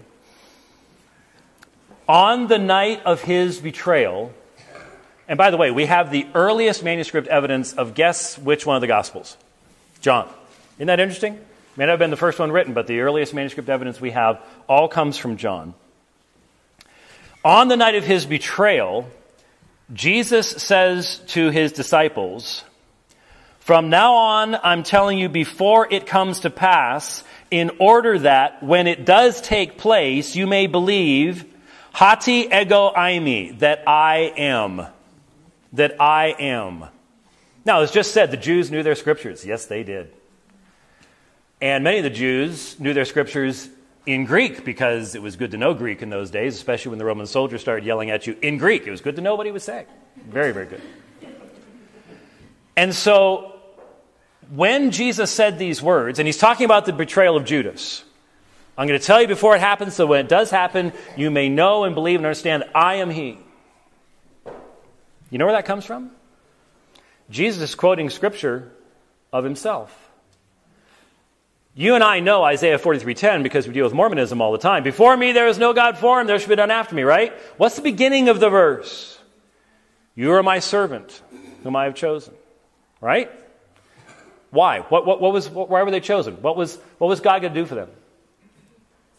It's in the context of prophecy of future events. And he, he says this to them, and he says, So that you may know and believe and do what? And understand that I am He. The Hebrew is ani hu. What is ani hu translated by in the Greek Septuagint all through Isaiah? Ego eimi. I am. Uses the exact same forms of the verbs. Did Jesus know his Old Testament scriptures? You better believe he did. And on the night of his betrayal, he says to his disciples, I'm telling you what happens before it happens, so when it does, you may believe that I am. And he quotes from the prophet of Isaiah about himself, identifying him as who? Yahweh. The New Testament writers identify the Father as Yahweh, the Son as Yahweh, the Spirit is the Spirit of Yahweh. And so you have one God. Trinitarians are monotheists. We believe there is one God. All the 88 stuff has nothing to do with anyone who understands the doctrine of the Trinity. If you think that's an objection against the doctrine of the Trinity, you do not understand the doctrine of the Trinity and never have. Never have. We are monotheists. There is one God, Yahweh. But the fact that Paul will quote from Isaiah, every knee will bow, every tongue will confess to who? Yahweh. Who is that to in Philippians chapter 2? Jesus. Peter does the same thing. John does the same thing. This is the earliest testimony that we have, and I can back up the historical reading of that text. There aren't any variants. This is what was written. So we've covered a lot of ground tonight. There are excellent books out there that would give you a background, especially to the issues in regards to textual criticism. There are exciting developments right now in this area. We are ever more increasing our level of confidence in this area at the very time it's under attack. That's a wonderful gift from God. It is not a reason to reject the Christian faith. There's something else going on there. Take the time to do the study yourself, and you will discover the New Testament is the best, most ancient, and widely attested work of antiquity. I believe God has preserved it for us. He's preserved it in such a way it could not have been changed by some organization that had control over it. And that's why you have the few textual variants you have. That was the methodology of preservation. Thank you for being here this evening. Uh, if uh, you've mentioned textual variants and questions of authorship, in arguing that the New Testament has been deceptively changed and is untrustworthy, how is it that the textual variants and the anonymous nature of books in the Tanakh do not make it uh, deceptively changed and untrustworthy? Uh, I'd like to know what books are anonymous within the Tanakh. First and Second Chronicles, that's ones I would think of. And who's, who's the chronicler? Well, that, that's the point. We we have no idea who wrote the book of uh, Hebrews? No one. We have no idea who wrote the book of John. Some very good uh, apologists believe that it was Lazarus who wrote, and I think there's some strong opinion about that. But that's not the question. Sir. Okay. I, I don't see the comparison between the two. Okay. That's my answer. Dr. White, can Mormons play the dual fulfillment game uh, as well with Ezekiel 37 and Isaiah 29 as an excuse uh, uh, for out of context claims like Christians do? Ooh, I obviously reject the last part of it like Christians do. Uh, but if you're talking about, uh, let's, let's put this way if Joseph Smith was really that uh, convinced um, that there were prophecies about himself in the Book of Mormon, why did he have to add that whole chapter to Genesis that has absolutely no textual basis to it whatsoever in history? Uh, anyone can read into a text what they want to read into a text. I, I, I agree 1000%. The difference is uh, that the one who gave us the information about the interpretation of those texts had just risen from the dead. And I personally think if you've risen from the dead, that gives you a, a level of authority that nobody else really has. Um, uh, you know, I, I, think that's a really special thing at that point. Okay. Uh, question for Mr. Baker. Do you believe it is illegitimate for Matthew to show Jesus in the beginning of his gospel as recapitulating the history of Israel, quoting from the um, from Hosea 11:1, 1, and then moving on to his baptism and then the 40 days of temptation in the wilderness, uh, the quotations from that temptation being from Deuteronomy, showing him as the new Yeshua who is going to lead the people of God into the promised land. I, I absolutely reject that. That is the whole point of the cute little story where you shoot an arrow, then you put a target around it. The things that Jesus did and said, I believe, happened. But I believe that those who could not let go of the fact that he died and he didn't come back and stay, and he didn't resurrect and witness to anybody outside of his circle, just like the other false messiahs, then you have the problem of taking a scripture and making it fit his life. So I do reject that. Dr. White was on 1 John 5 7, uh, not invented to prove the Trinity. Um, there was no reason for the invention uh, to prove the Trinity because the, the Trinity is a biblical doctrine and is rather easily defended from the text of the New Testament. Uh, the Comma Johanneum arose as a what's called a gloss, probably a marginal gloss, that was an early interpretation of what the three witnesses that are there the, the Word, the Blood, and the Spirit. Um, and as a marginal note, it became incorporated in Latin manuscripts in about the 5th century became predominant in the later forms of the Latin Vulgate, and then was transferred into the Greek text uh, beginning in about the uh, 14th, 15th century. Uh, and was not in the first two editions of Erasmus, but was put into the third edition, which became uh, quite popular, of Erasmus's Novum Instrumentum. Mr. Baker, uh, you've expressed your uh, time of studies with Jewish scholars, why have you not taken the same time with Christian scholars? Oh, I have. I have. Uh, and I, I, believe that the Christian scholars that were available uh, to me uh, in the churches that I belong to, the elders, I would consider them scholars.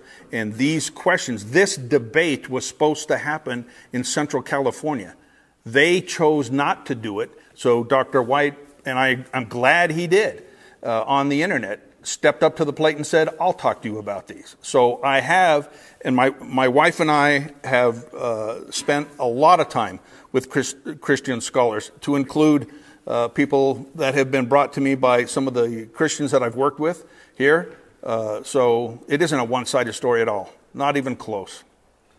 Dr. White, how does the textual transmission of the Old Testament compared to the textual transmission of the New Testament? in 60 seconds. Yeah, right. Uh, no, um, that is a fascinating question because there is a complete difference between the two. One uh, is through the covenant people themselves. It is a much more, much more ancient text, obviously.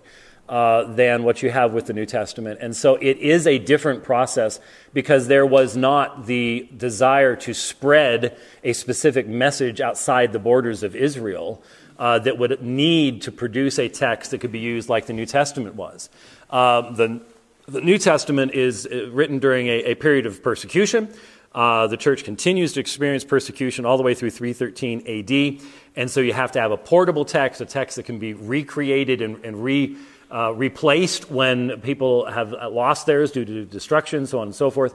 Uh, and so it has a very, very, very different history to it. It is a fascinating subject, but um, far more than we can do in 60 seconds. This is somewhat similar to a previous question. Uh, Mr. Baker, you have often said that, quote, if a man rewrites, restricts the word of God. That man will say, do, and teach anything in the name of God, unquote. So, how do you justify the significant textual variance found in your Hebrew Old Testament in comparison to the textual variance found in the New Testament? It's funny that somebody would say that because I skipped over that because I said that for many years on the radio, uh, applying that to Mormonism, and I equally apply that to Christianity. But my question is do they give an example of what is the textual variant in the Old Testament? No. Okay. Well, I, actually, I take that back. I think Psalm 22 is mentioned later on. I just changed screens. Okay. Yeah, Psalm 22, the, the variant in the Hebrew between uh, uh, like a lion and pierced his hands and his feet. I've got the Hebrew for anybody here who wants to see it. If you think that the, the, the Jews who published this in Hebrew did it because of this evening, then you'll love it. Because it doesn't say pierced, it says like a lion, not pierced. Now, in the correct, in in the Greek, if you want to, if you believe that Jesus forgot Hebrew and the Spirit said Greek to him, that's fine. Have a good day. And that's time on that. And uh, let's see, um, Dr. White, how does uh, the New Testament treatment of the Old Testament differ from uh, Mormon treatment of the Bible? Oh, huge, huge difference. Um, uh, all you have to do is look at the book of Hebrews. And in fact, if, if after tonight you're not writing down, I need to work through the book of Hebrews again, I would highly suggest that you do. Uh, so much of what was addressed this evening is addressed by the writer to the Hebrews, um, which I believe, by the way, was a sermon preached by Paul in Hebrew and written by Luke in uh, Greek, because it's, it's Luke's uh, Greek style. Um, but the, such a rich, deep understanding of the Old Testament text by the writer to the Hebrews in comparison to, I'm sorry, you read Joseph Smith's um, understanding of New Testament texts, um, taking terrestrial and celestial and slapping them together to make telestial a new word, um, this kind of stuff, there isn't even a, a, an iota of comparison between the knowledge that Joseph Smith didn't have of both the Old and New Testament and the knowledge the New Testament writers had of the Old Testament. Mr. Baker, Jesus, lunatic, liar, or Lord? I would first like to ask a personal favor. Whoever wrote the first, the last question about Hebrews, if you would come see me, I've got the Hebrews here, exactly what has been changed. Even in your uh, your own Christian Bible, they didn't get it right. The writers of Hebrews intentionally switched several words, and that's the whole point of this deceptive thing. I believe Jesus Christ was m- much like the many messiahs uh, in in before him and after him, that Jews followed him religiously and they really thought he was the Messiah. He could have been. There have been dozens of messiahs that the Jews have recognized and even ordained, but when they die, they go through the Old Testament scripture and they say, Where is the uh, Messiah supposed to die? It's not there. That kind of seals it. They did that just recently with uh, the Rebbe in, in New York. In 19, 1994, a gentleman died who they thought was the Messiah. One, a whole group of them followed, and then he died. So they said, oh, he must have died. He must supposed to die. We've reached the end of our time. Please join with me in just a moment uh, in thanking our speakers. First, though, I would invite you to come back tomorrow. Dr. White will be teaching Sunday school at 9:45. He'll be leading morning, or he'll be preaching during morning worship, we will be singing from the Psalter, Psalm 110 and Psalm 2 in the light of the New Testament in terms of praise to Jesus Christ. Uh, we'll throw in Amazing Grace for the Baptist amongst us. Even though it was written by an Anglican. But at any rate, please join with me in thanking both our speakers for being kind enough to be with us this evening.